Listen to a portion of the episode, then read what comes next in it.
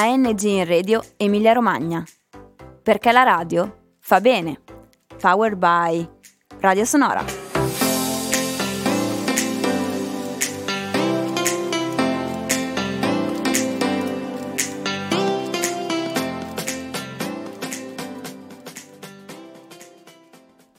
Quando parliamo di bullismo distinguiamo sempre due soggetti principali, vittima e oppressore. Se cerchiamo sul dizionario alla voce vittima leggiamo chi è perseguitato o subisce in qualunque modo una sopraffazione. Sotto la voce oppressore, invece, leggiamo chi sottopone a soprusi, tiranno.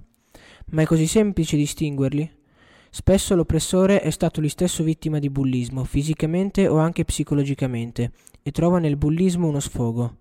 Il vero problema è la causa scatenante del bullismo, che nasce nell'istante in cui comportamento, un modo di essere, idee politiche o preferenze sessuali vengono considerati sbagliati dall'oppressore. Le forme di bullismo purtroppo sono tante e di diverso genere. Noi analizzeremo in particolare il cyberbullismo e il sexting, sempre più diffusi oggigiorno. Il cyberbullismo è una forma di bullismo che prende vita in rete e colpisce una persona psicologicamente. Questo perché oggi la tecnologia consente ai bulli di materializzarsi in ogni momento della vita delle vittime, perseguitandole con messaggi, immagini o video offensivi. Esso talvolta può essere molto più pericoloso del bullismo. Si diffonde con molta più facilità e spesso il bullo riesce ad essere tutelato dall'anonimato. Ora parleremo del sexting, che consiste nell'invio di testi o immagini sessualmente esplicite tramite internet. Ciò può divenire una forma di cyberbullismo quando queste vengono divulgate senza il consenso e il rispetto della privacy del soggetto. Quando si cerca sexting su internet, emergono siti che ti consigliano come praticarlo. Quello che però non prevale è la sua pericolosità. I pericoli derivano dalla sensibilità delle informazioni e dalle foto inviate, però ci sono diverse leggi contrarie alla condivisione non consentita, ma la vittima molto spesso non denuncia per vergogna o per paura delle conseguenze. Il pericolo del sexting è ancora poco conosciuto dai giovani, però, perché non se ne parla dato che tratta di tematiche strettamente legate al sesso, ancora un tabù. Si preferisce parlarne con coetanei piuttosto che con degli adulti, senza considerarne i lati negativi e le conseguenze. Hai mai subito o assistito ad atti di bullismo? Di bullismo sì, ho assistito e ne ho anche subiti alle elementari e in poche parole avevo un compagno che si divertiva molto a prendermi in giro e è arrivato anche a lanciarmi addosso dei petardi. Secondo te, perché i cyberbulli scatenano la loro ira tramite i social? Lo fanno tramite i social perché non hanno il fegato di farlo in prima persona e quindi si nascondono dietro a un muro che secondo loro è impenetrabile penso che mm, si, si è tutti leoni dietro a uno schermo mm-hmm.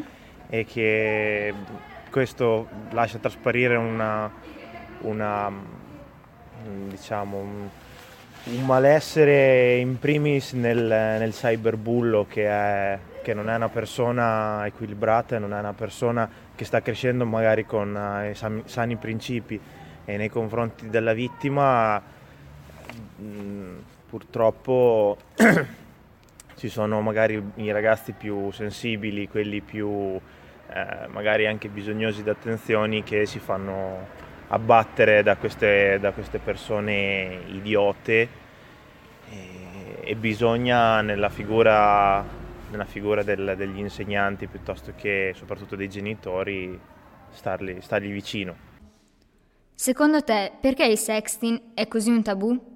È un tabù perché riguarda la sfera sessuale e quindi è un tabù proprio in genere. Tutto quello che fa parte di questa sfera è considerato come una roba orribile di cui non si può parlare. E sei d'accordo su questo? No, perché comunque è una cosa naturale e non ci si può fare niente. Cosa spinge un ragazzo o una ragazza a fare il sexting? Allora, dipende dalle situazioni. Se per esempio si tratta di una relazione che dura da un po' ed è magari a distanza, può servire a mantenere un, la relazione. Se invece si tratta di eh, una cosa fatta così giusto per divertimento, può anche essere per eh, sentirsi un po' più grandi, migliori. Allora, secondo me eh, fare sexting è spinto da, dal desiderio di un'attrazione appunto fisica che però non può essere compensata magari tra due persone che non si possono vedere. E quindi al posto che utilizzare un'attrazione fisica eh, o reale utilizzano quella virtuale mandandosi foto ma è sbagliato perché ci sono altri modi di vedersi o di, di compiacersi attraverso magari chiamate, videochiamate o incontri, cioè secondo me è sbagliato. Eh, di mandare foto appunto perché comunque è un rischio che ti può rovinare una vita e ad esempio anche tra migliore amica, migliori amici, mai inviarsi secondo me perché dopo magari finita una relazione, finita un'amicizia, eh, la foto o il video può essere utilizzato come strumento di ricatto o di presa in giro, quindi ci vuole poco veramente per rovinarsi. Come si può evitare il sexting e il cyberbullismo?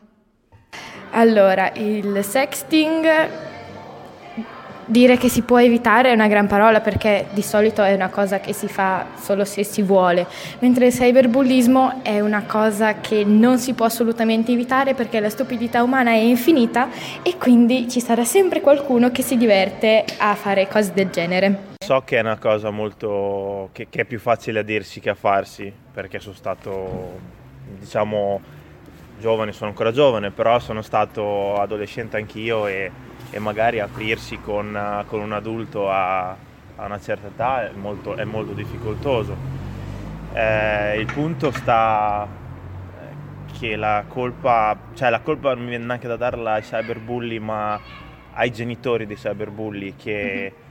Non sono stati in grado comunque di trasmettere dei valori sani ai loro figli e quindi bisognerebbe, bisognerebbe intervenire secondo me sui genitori a monte e poi, e poi andare dietro ai, ai, figli che purtroppo non, cioè, hanno non la colpa esatto, hanno la colpa di aver preso su insegnamenti scellerati dei genitori.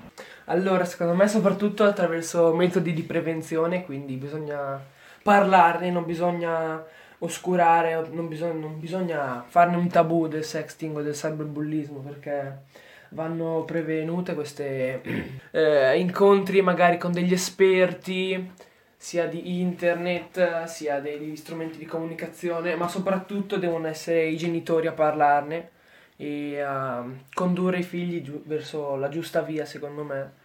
E soprattutto bisogna reprimere i bulli le persone che minacciano e secondo me bisogna avvertire subito, subito i genitori, poi se è grave la polizia postale che ha il potere di controllare tutte le foto, da chi sono state inviate, mandate e bisogna parlarne, non bisogna mai tenere nulla dentro.